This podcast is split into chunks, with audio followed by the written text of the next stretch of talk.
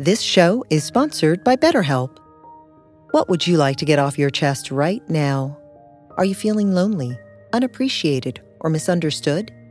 When you keep these feelings bottled up, they can affect you negatively. Therapy is a safe space to get things off your chest and work through whatever is weighing you down. It's a great way to increase your self awareness, change negative thought patterns, and more. If you're thinking of starting therapy, give BetterHelp a try. It's entirely online and designed to be convenient, flexible, and suited to your schedule. Get it off your chest with BetterHelp. Visit betterhelp.com slash be here now today to get 10% off your first month. That's BetterHelp, H-E-L-P dot com slash be here now.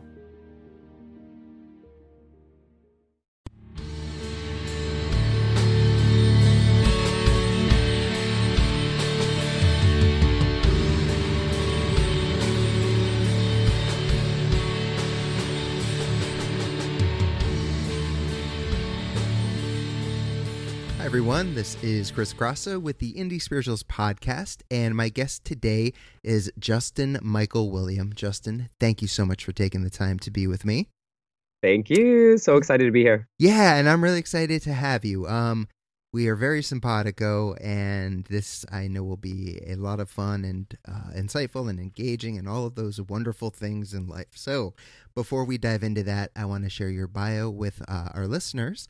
Justin Michael Williams is an author, speaker, and top 20 recording artist who is using music and meditation to wake up the world. By working at the intersection of music, mindfulness, and social justice, Justin has become a pioneering mi- millennial voice for diversity and inclusion in wellness. He has been featured by Billboard.com and Yoga Journal, shared the stage with Deepak Chopra, and presented at events such as Wanderlust and South by Southwest. Justin is committed to using his voice for change, and his greatest wish is to empower people from all walks of life to wake up to their life's purpose and accomplish the dreams they once thought were impossible. For more information, please visit www.staywokegiveback.com and you can find Justin on social media at we just will. W e j u s t w i l l.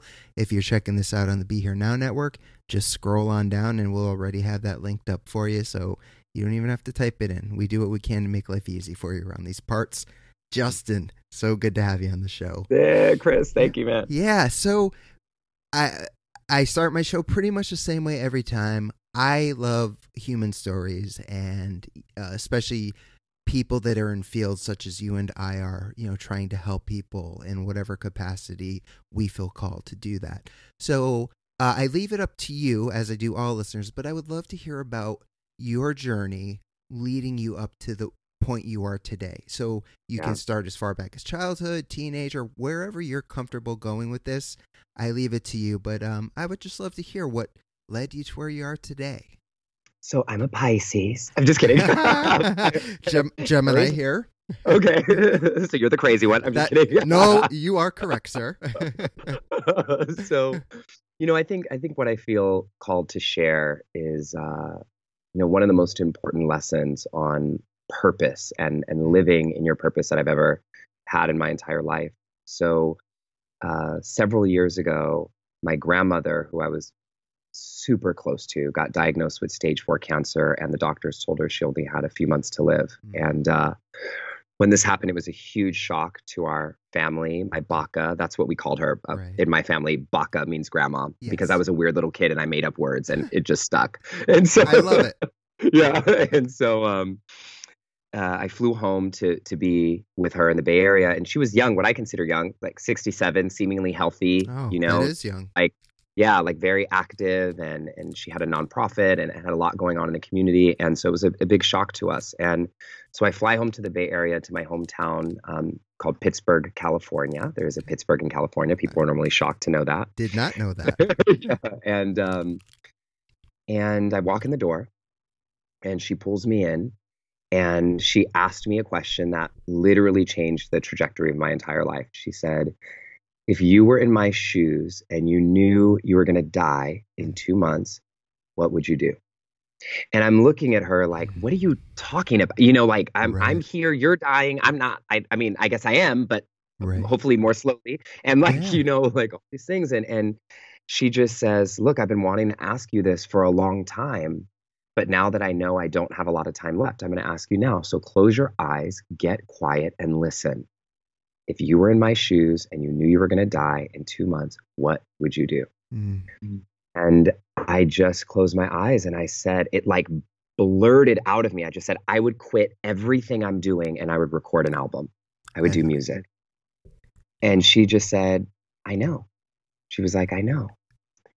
And the thing is, I had always wanted to do music, Chris, ever since I was a little boy, but like I never thought I was good enough. I used to get teased all the time about being gay, about being too feminine, about being this, being that. Sure. And I let all the at school who kind of bullied me make me think I sucked at everything. And I stopped myself to do that thing that seemed more safe, that seemed more Yeah. secure, that seemed more successful, that followed everybody else's expectations of, of what it would be. And um, I think we all have these things, you know, like dreams that we cap or these limits that we put on ourselves because people say we're too fat or too old or too ugly or too gay or you're a woman or my favorite is like oh well you waited too long right? Or ah, these Oh, different yeah. like if you would have started sooner you could have done that but not now Right. you know? And we all have these things. And so when my grandma asked me that question it's crazy like I, i've been i saw this quote recently just a couple weeks ago that i've been sharing with everyone and so i'll share it here that um, it's an anonymous quote which i always think are weird but, Yeah. it's, it's an anonymous quote and um, it says someone once told me the definition of hell on the last day you have on earth the person you became will meet the person you could have become Mm. the last day you have on earth, the person you became will get to meet the person you could have. been. And so when I was there and, and I told my grandma I would do music and, and all that, I, I felt that energy, that energy of that quote. I think that that landed probably Yeah. in the same place it landed in me the first time I saw it, Right. you know? And, um, you know, it just, it changed the orbit of my entire life Sure. and uh, I promised her I would do it. She made me look in, look her in the eyes and promise I would do it. And I had no freaking idea how I would do it. Like I, at that point, had a pretty bustling career in marketing. I was, you know, that was kind of my safe job. I started a marketing company in college, and most people would have said that I was living the dream. I, Yeah. you know, I grew up in the hood. I grew up in a home with gunshot holes outside of my house, Sure. and you know, to go. So, like for me, success meant, you know, making money, getting out, Right. like being new environment. And I had done all those things. And what happened was on the outside, my life looked like it was successful, but on the inside, I felt this dissonance that wasn't resonating with what the truth was for my life and the calling on my life. And so this really woke that up. And um, you know, I'm grateful to say that three years ago I fulfilled that promise to my grandma. I put out my album. Yeah. Um, it charted, like you said, on the thing in the in the top 20 of iTunes, which was nuts and That's like How totally cool. unexpected. I was screaming. I, like when it happened, I was teaching at Yoga Journal actually in Colorado, and it was like the middle of the night, and it came out, and I I thought hopefully I would make it somewhere on the charts. Yeah. So Yeah. my goal was to like make it in the top 200. so I like scrolled all. I opened the charts and scrolled all the way down, yeah. and I'm like, nope. To like 50, I'm like, I guess I didn't make it. And then I saw myself there next to Britney Spears and I started screaming.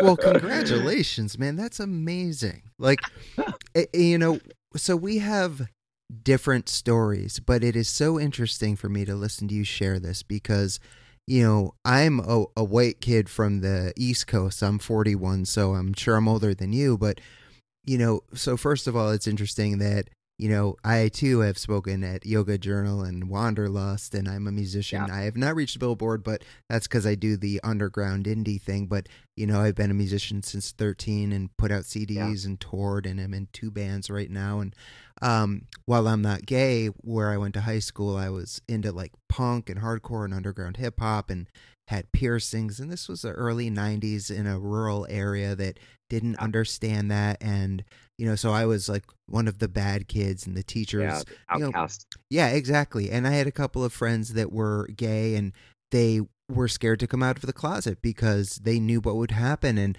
you know i got in many fights like standing up for them and or bullied just because i was different in a, in a different way than yourself. But um you know and and here i am like today on the other side of that. Um the i love that you said um about the it's uh too late my first book didn't Yeah. come out till I was 35 and I wasn't even looking to write a book. Talk about Yeah. synchronicity. Same. Yeah, yeah, right? like it's insane how life happens and you know, I not that I've again, I haven't been on Billboard with Britney, but like I've presented at festivals with like Jewel and Greg Yeah. Louganis and you know, I write for uh, magazines that I love and have read since a kid, and my books have all been in Thrasher Skateboarding Magazine, and you know these things that like are were beyond my wildest dreams, and Yeah. and so, anyways, I share that just because I love the fact that again we have different backgrounds, but there are so many similarities, different in different Mhm. ways, but so many. And so, what I wanted to do, uh, jumping into your book, unless there was anything else you wanted to share, I didn't. I don't know if I cut you off. No, I no, you didn't. Yeah. I, I just think though what's so amazing about this, and I'm so glad you shared what you did, Chris, because I think so many of us have this similarity, regardless of the dream, if it's Yes. music or if it's writing a Right. book or if it's or if it's a family or a relationship or something about your body or there's so many different domains of our lives of Right. things that we all see for ourselves. And I think so many of us we close our eyes and we can see this life we haven't started living yet. right. And, you know, I think even a lot of people ask me like, well, like, so why do you teach meditation?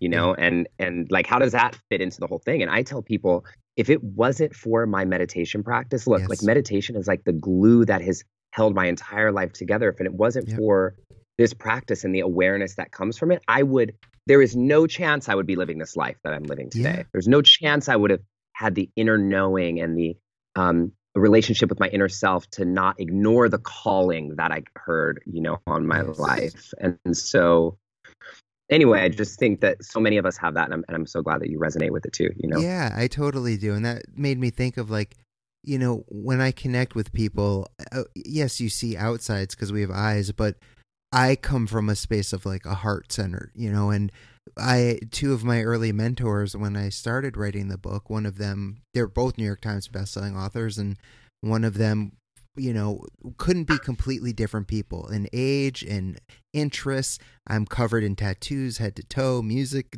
differences, but we connected in that heart space and where it matters. You know, like I don't care what someone else looks like. I'm more interested in what are what's in your heart. What are you doing in the world? Where can we Yeah. find commonality and, and come together and help other people? Um, so you know, I, I'm I know we're on the same page there, and I think that's beautiful, and and I think that's a really lovely segue into um, before we talk about your book, uh, which I should say is called "Stay Woke: A Meditation Guide for the Rest of Us." I love that title. Um, Thank you. so I wanted to read a part off of the back jacket. Now, for listeners, I have uh, an advanced mini version of the book. I don't know if this will be on the official one, but I wanted to read it. One, okay, it it, it I think it does a great job of helping give an idea of the book. And two, when Yeah. I'm reading it, I'm like, was that on the back of my first book? Because it sounded so similar, but in in such a great way. I'm so psyched about this. So it says, um, "Stay woke is for all the people. All people of all backgrounds deserve to have access to the information they need to change their lives. And if you grow up in struggle, overcoming homophobia, anxiety, sexism, depression, poverty, toxic masculinity, racism, or trauma, you need a different type of meditation, one that doesn't pretend the struggle doesn't exist. Amen. Couldn't agree more. That's the approach I take. I do, aside from speaking at conferences and writing books like you, every week um, there's a youth mental health uh, and healing facility here, residential, with uh, two campuses one for the males, females, or however they identify uh, respectfully. And, um, you know, I go in there and, and I work with them, uh, teaching them meditation and mindfulness and a lot of what you write. And it's equal parts heartwarming and heartbreaking because Yeah. you know I I connect pretty easily because I see the tattoos and I'm usually wearing you know whatever a Wu Tang T-shirt or something like that. And they're like, Yeah. oh yeah. Um, but like that opens the door and they listen and seeds are being planted. But it's heartbreaking in the sense that they're 13 to 18 and here they are like from legit suicide attempts or the cuts on the arms of which I have too but you know seeing that it's uh it's it's so difficult so I deeply bow to the work that you're doing because that demographic specifically the majority of them feel so misunderstood and are finding their sexual identity and are having struggle with their parents and all of these things you address in the book so I figured let's start by I just named a whole bunch of things like you know the sexism, anxiety, homophobia, and that this is the book or a different type of meditation for people that know the struggle is real.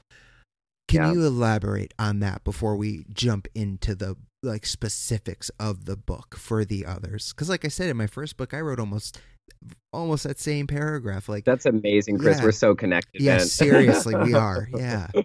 I'll, I'll, We're so I'll text you a picture of it or something. I'll send you the. Uh, we'll talk after. But yes. I, so okay, so your question is expanding on on that, which Yes, you just said about yes. struggle. Yeah.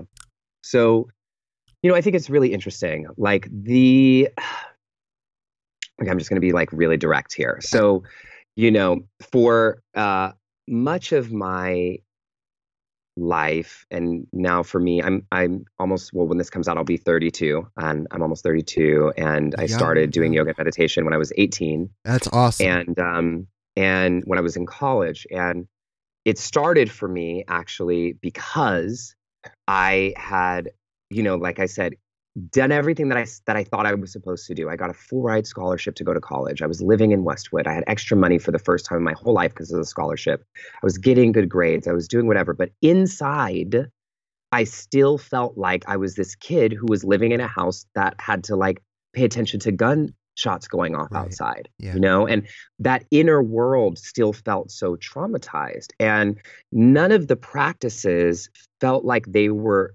speaking to that. Yeah. And at, at that point, it felt like it was like the spiritual bypassing, which I wasn't really, those words weren't really in the, you know, language back then. Right. And and so I kept asking these questions like how do I how do I apply these teachings to this context? Because Yeah. quite frankly, a lot of the people who were teaching it have never lived that context. Right. So how would how would they be able to apply it to this context? Yes. You know? And and so I think one of the big questions that we have to ask, and I think the spiritual community has been doing a fantastic job at asking some important questions lately. Like, you know, I was just at a, a spiritual retreat center recently and and somebody that's on the staff there came up to me and I was out of 300 and something people on the entire campus, I was the only person of color on the campus, you Yeah. know, and this is in 2019.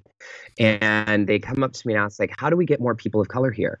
And I said, look, I think that's a great question. Yeah. But like, I don't think that's the only question we need to be asking. Like, the Mm. question we need to be asking is, how do we take this content that has changed our lives? Like, I'm sure everyone listening to this has had a significant experience with some kind of spiritual practice or teaching in their lives. Sure. How do we take these practices and put them and apply them into other people's context?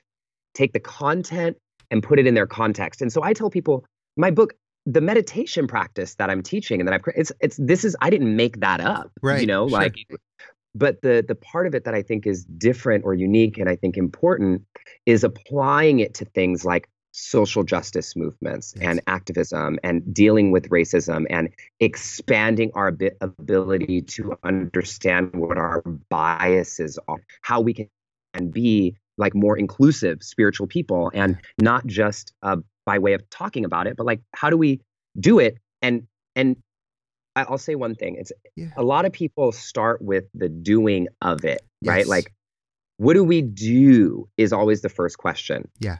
But we don't, that's not where we need to start. And we know this, spiritual people, we know this.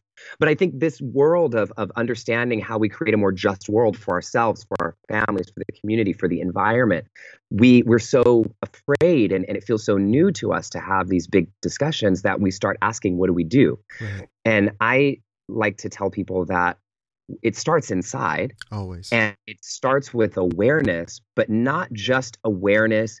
Like this is this is awareness so that we can take action. Yeah. This is not just like let me sit and send loving kindness. Yes, let me do that. Yep. Let me use the awareness that I have now to see that I have agency to help create change. yes. And whether that's on a global scale or in your family, right. you know, like how do we take those steps? And and so the book really helps use meditation as a tool Yeah. to make those actions happen.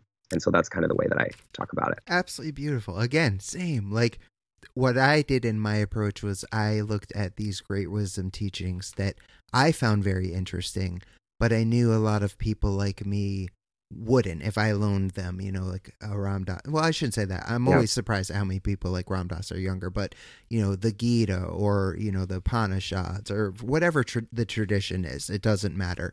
So what I wanted to do, just like you, is how can I distill this in a way that is accessible and uh, something that you know not specifically just the younger generation but you know people like me who otherwise wouldn't be attracted to that you know very Yeah. white very pristine love and light spirituality i wanted to distill it in that way and meet people where they were at and so just like you i took that approach different scenarios but very similar idea and um and I love that that's happening. You know, I'm not the first person to do it. You won't be the last person to do it. No. But I'm glad Yeah. that it's it's taking shape more and more in that way, which is beautiful because I think that's what people need. You know, they're you're exactly right. Like you grew up in the hood.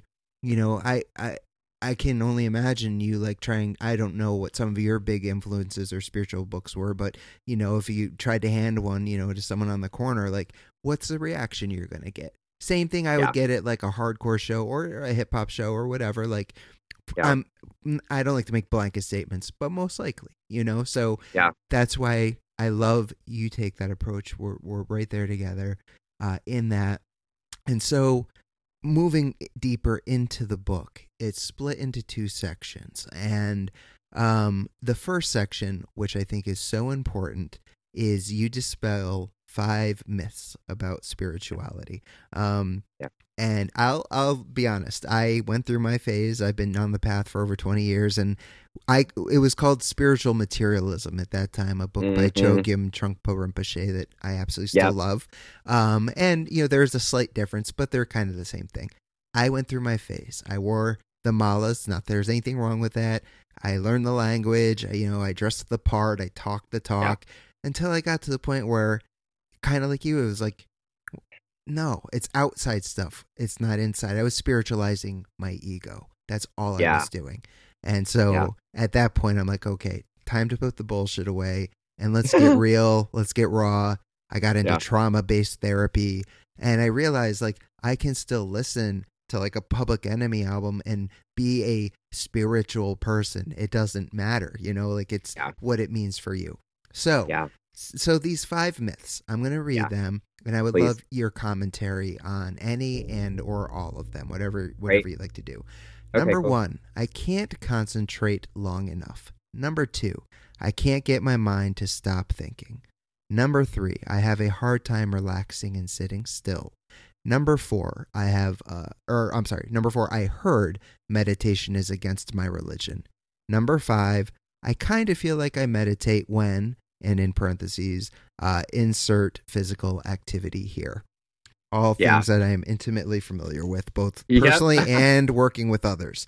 So, like I said, if you want, if there's one or a few or all of them, I would. yeah let me let me comment on a, on a couple of the important ones some of Yes. them obvious i think and but uh, i'll start here with the with the last one that you mes- mentioned so many people when they come to me they're like or you'll just people oh i med- no i don't sit and meditate but i meditate when i'm biking or i meditate when Yeah. i'm singing or i meditate when i play my instrument or I, I meditate when i write or when i walk or whatever and you know it's really an interesting thing to talk about because there is there is a distinction that we want to make between mind practicing mindfulness Yes. and Yeah. practicing meditation right and um i think while all those activities can get us into a mindful state of flow Right. and like directed focus that helps our mind feel a little bit more clear and at ease and in flow, that there is just an incredible benefit of being alone with yourself in meditation. Absolutely. And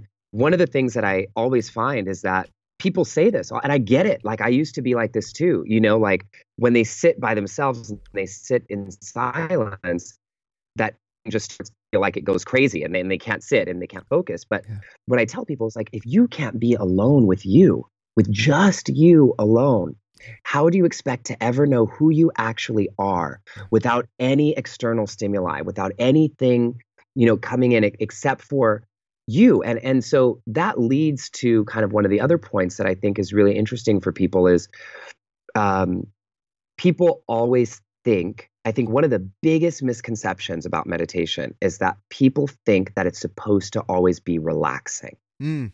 Yes. And because people think it's supposed to be relaxing, they feel like they're doing it wrong when they sit down and they feel stress or they feel anxious or they feel anxiety or they're thinking about bad shit or sorry, can I say that? of course. No, this Like, is Like or there goes. So whatever they're having comes up comes out.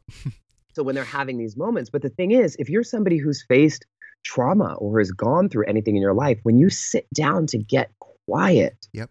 just like if you're sitting in your living room and everything is quiet, you start to hear the refrigerator buzzing in the background. Right. Yes. But if you have noise going on, you will never notice the refrigerator buzzing. Yep. Right. And so once you get quiet, you start to, this stuff will start to come up to the surface.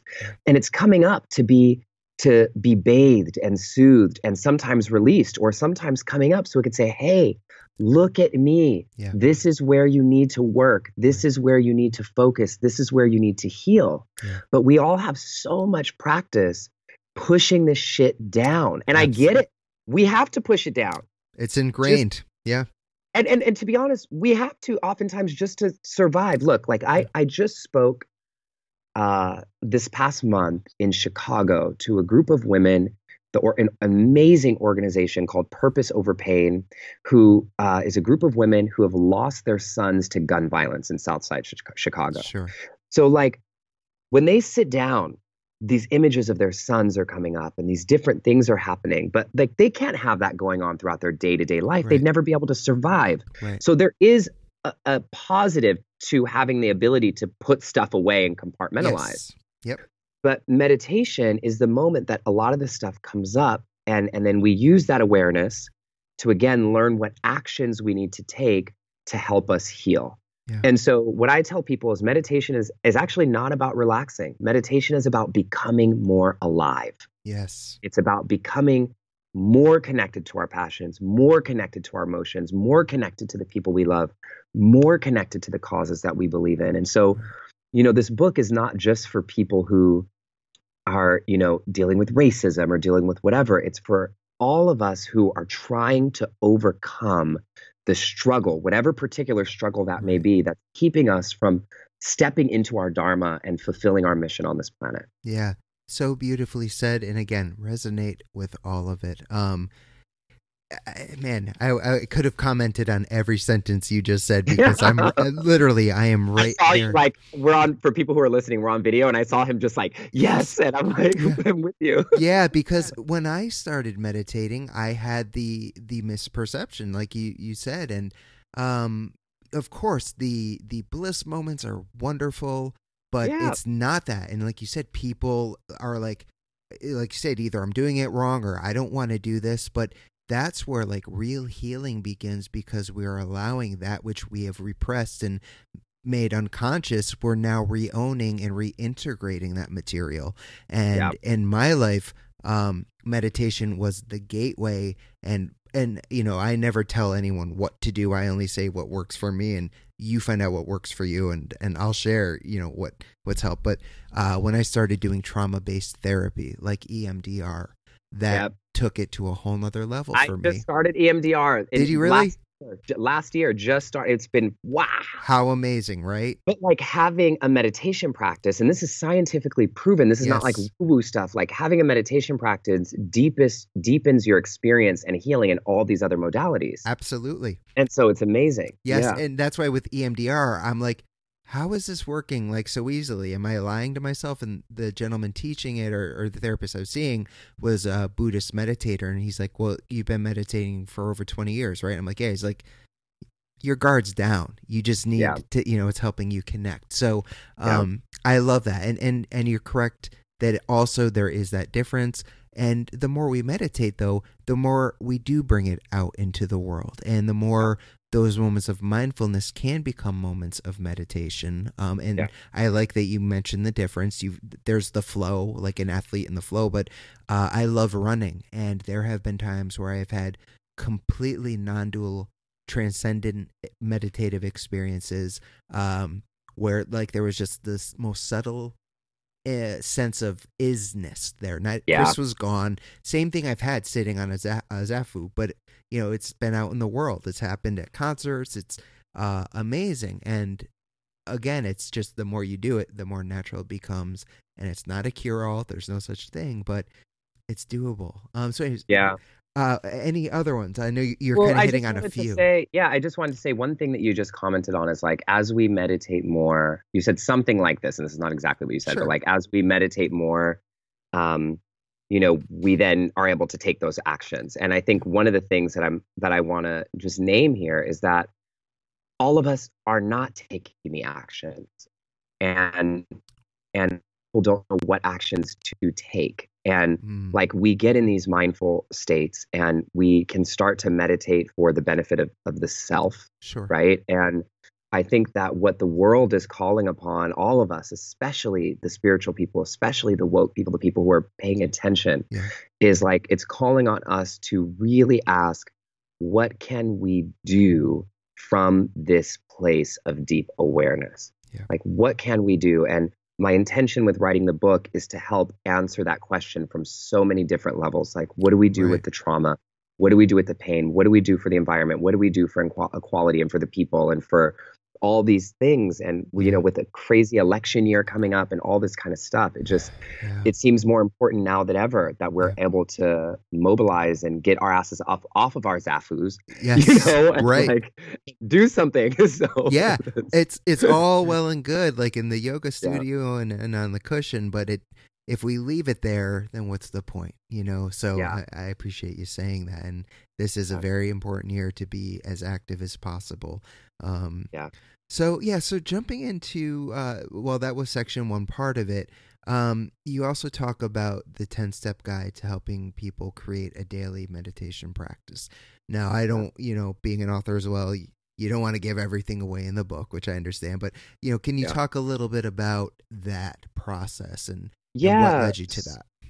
So, so what I wanted to do with this book in particular is, again, like the first part of the book, the first half or so, um, teaches people how to create their own practice that requires no guidance, no one else guiding anything but you doing it Right. on your own.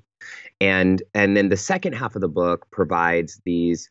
Uh, I have 33 what I call mini practices. It's Yes. kind of like a buffet Yep, you know so you that. go in and you pick what you like and you it, and those are for things that you need a little extra support on or areas that you don't know how to get into and Yeah. so but for the first part um i think the one thing that i so essentially what i teach is um, mindfulness based mantra meditation you know um and but the thing that i have heard from people that is unique is that i encourage people to actually self generate their own mantra Mm, and i and i walk people through a process in that 10 step guide to self generating their own mantra and what i find and i have i just i feel lucky because i i think because i present so casual to people Yeah. and don't look like what a meditation teacher i had same as you like Right. people expect Right. you know to look like people just get really honest with me Yeah. and a lot of people will say oh i meditate you know oh yeah it's fantastic but really when they're real they're like i try to meditate but i'm really just beating myself up the whole time because i can't stop thinking Yeah.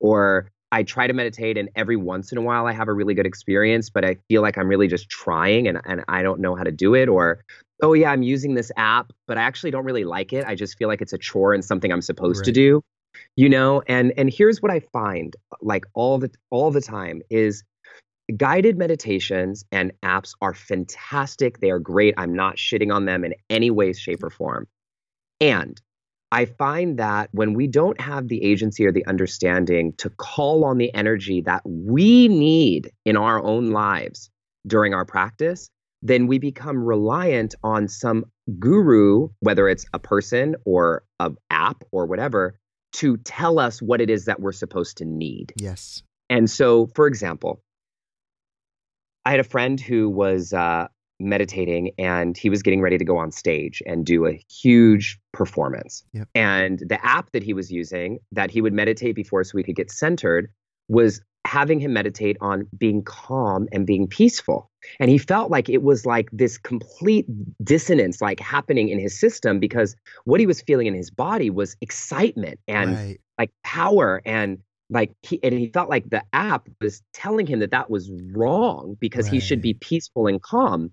But there's actually nothing wrong with excitement and a little bit of anxiety and a little bit of fear when you're getting ready to go on stage in front of thousands of people. Yes. and so i told him drop the calm shit. Yeah. let's meditate on the word power and presence. Yeah. let's get that let's let, let that be your mantra. Yeah.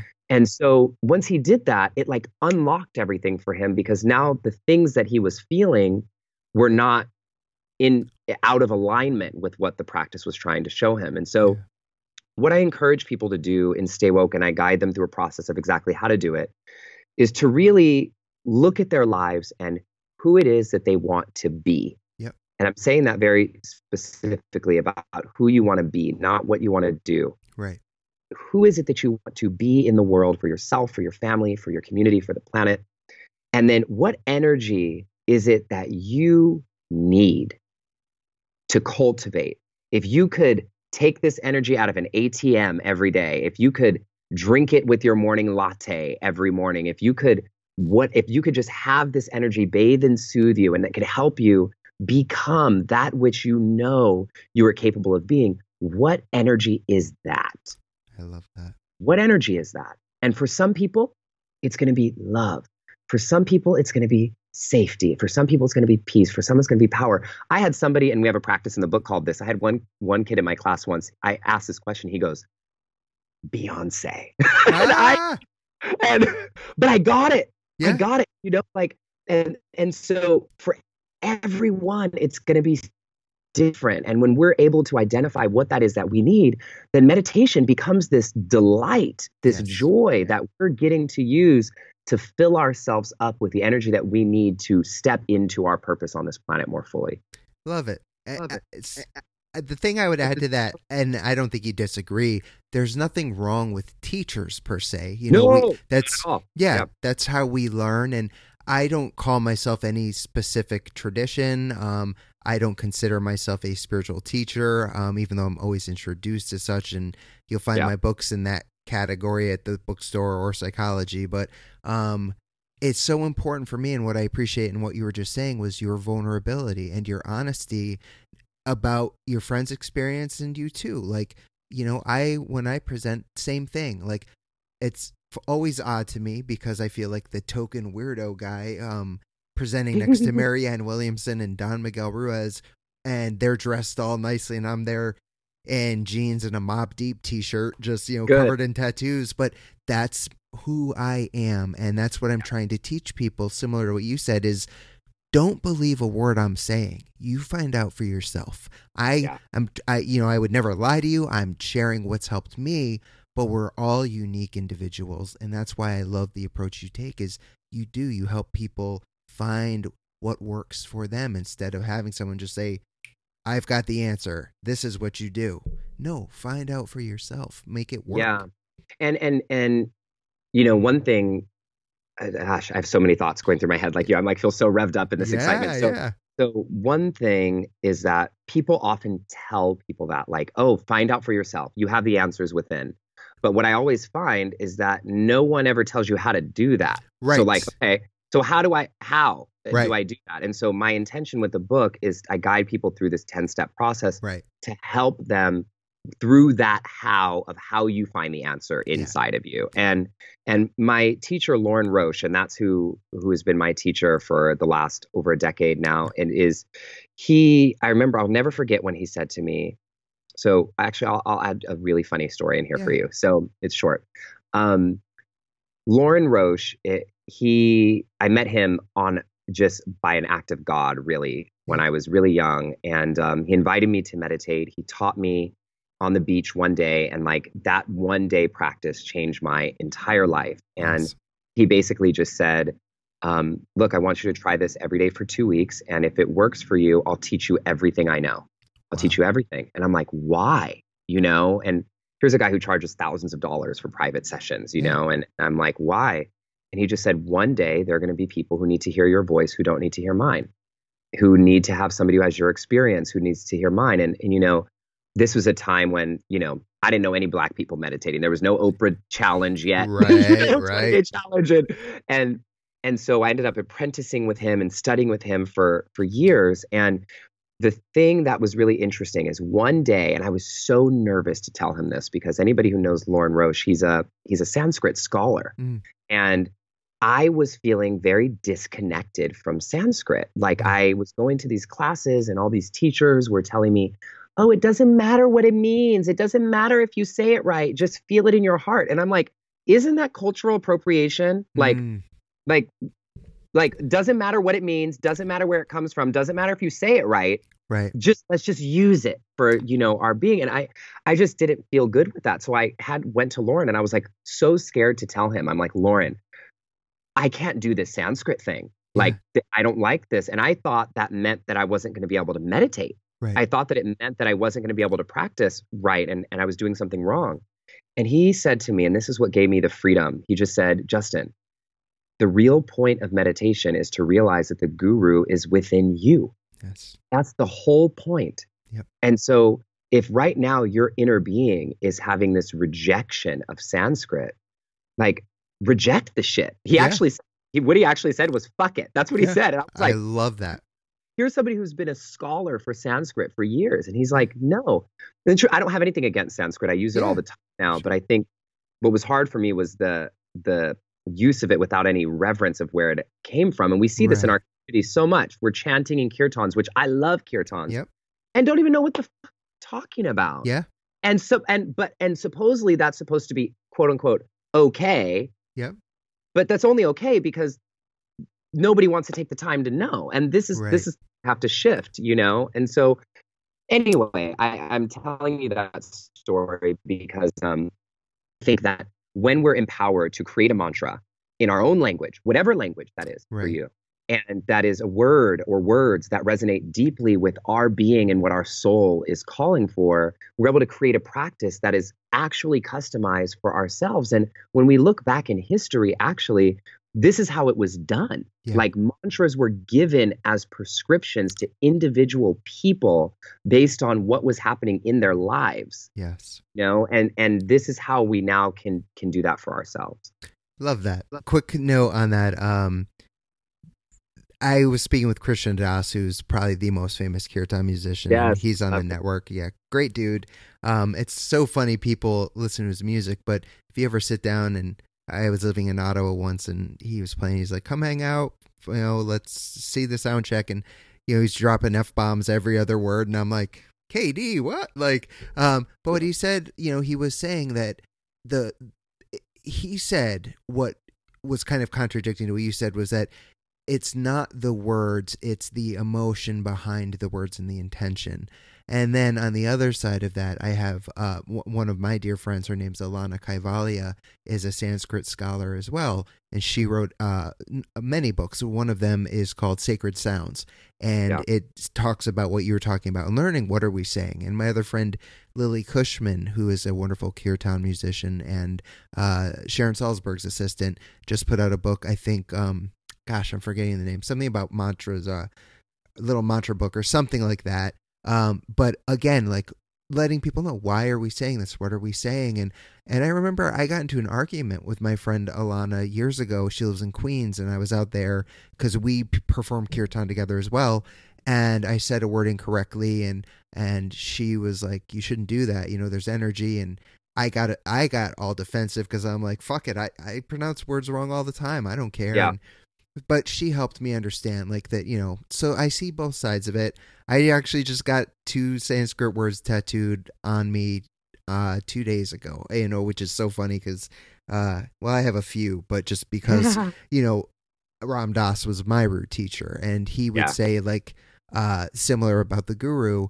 I'm just the hook for Maharaji, his guru, and Maharaji will tell you that he's not the teacher either. You know, it's Yeah. in you, it's life, it's it's everything. So, um, yeah and and you know what chris like i i want to say that i agree with you and i agree with i with everybody that the intention behind it is what matters i and so i don't think that that's wrong sure, yeah, i think that it is a this and and what's happening right, Right. now is we're we're in a very interesting moment in history Yeah. especially with the spiritual community because what is happening right now is the community has been for better or for worse mostly white absolutely. and what's happening is people of color and people of different indigenous backgrounds and different communities are are stepping up to the plate and saying, "Hey, we none of this that you're saying is wrong.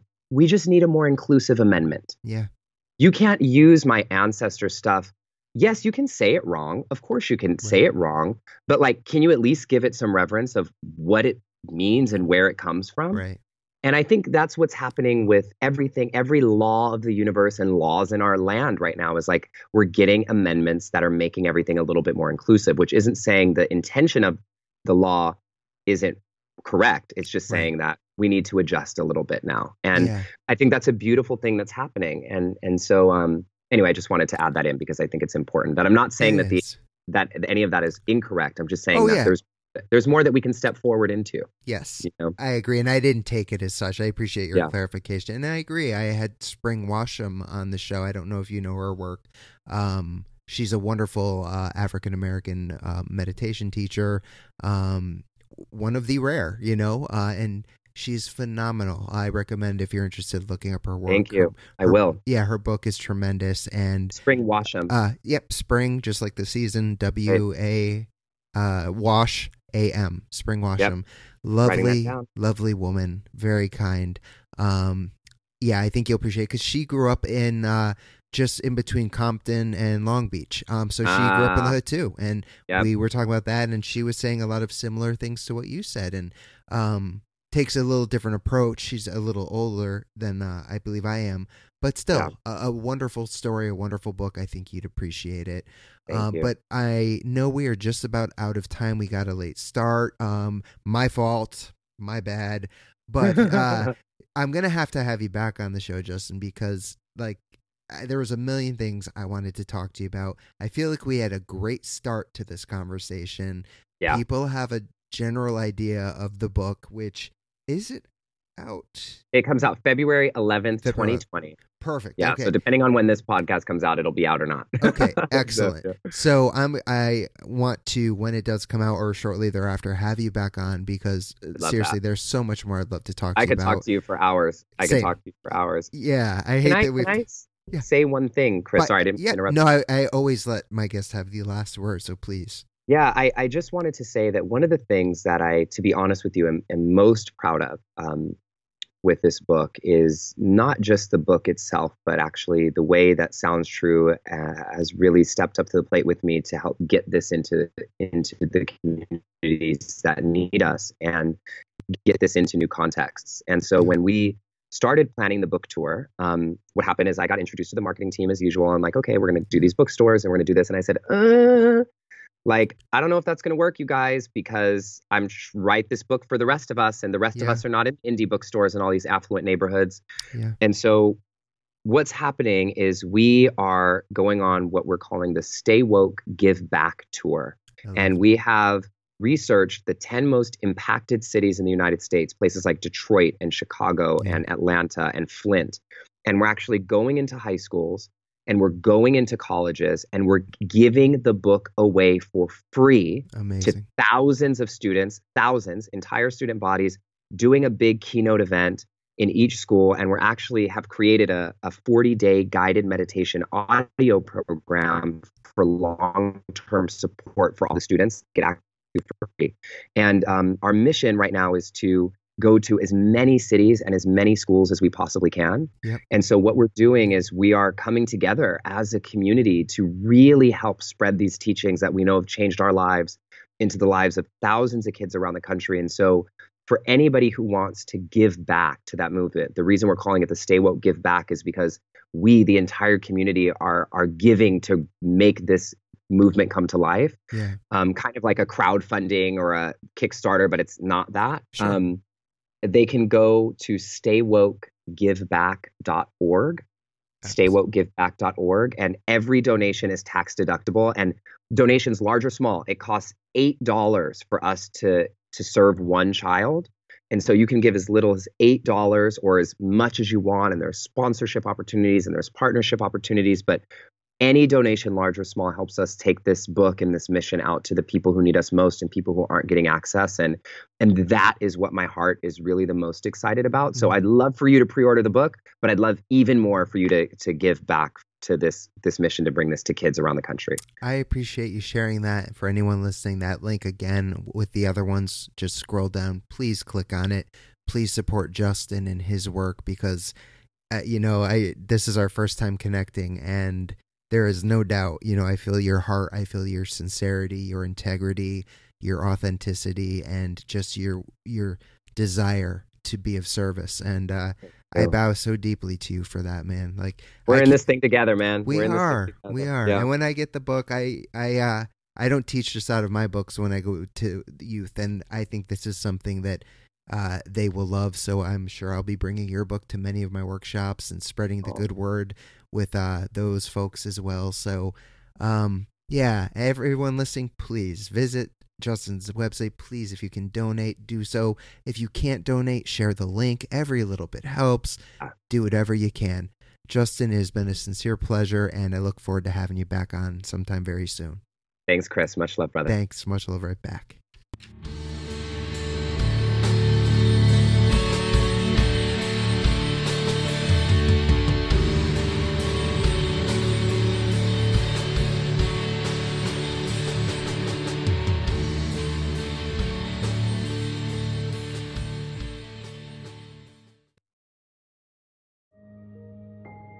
This show is sponsored by BetterHelp.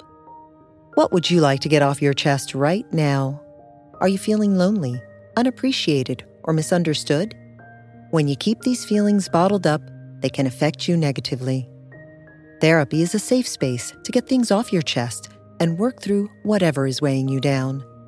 It's a great way to increase your self awareness, change negative thought patterns, and more.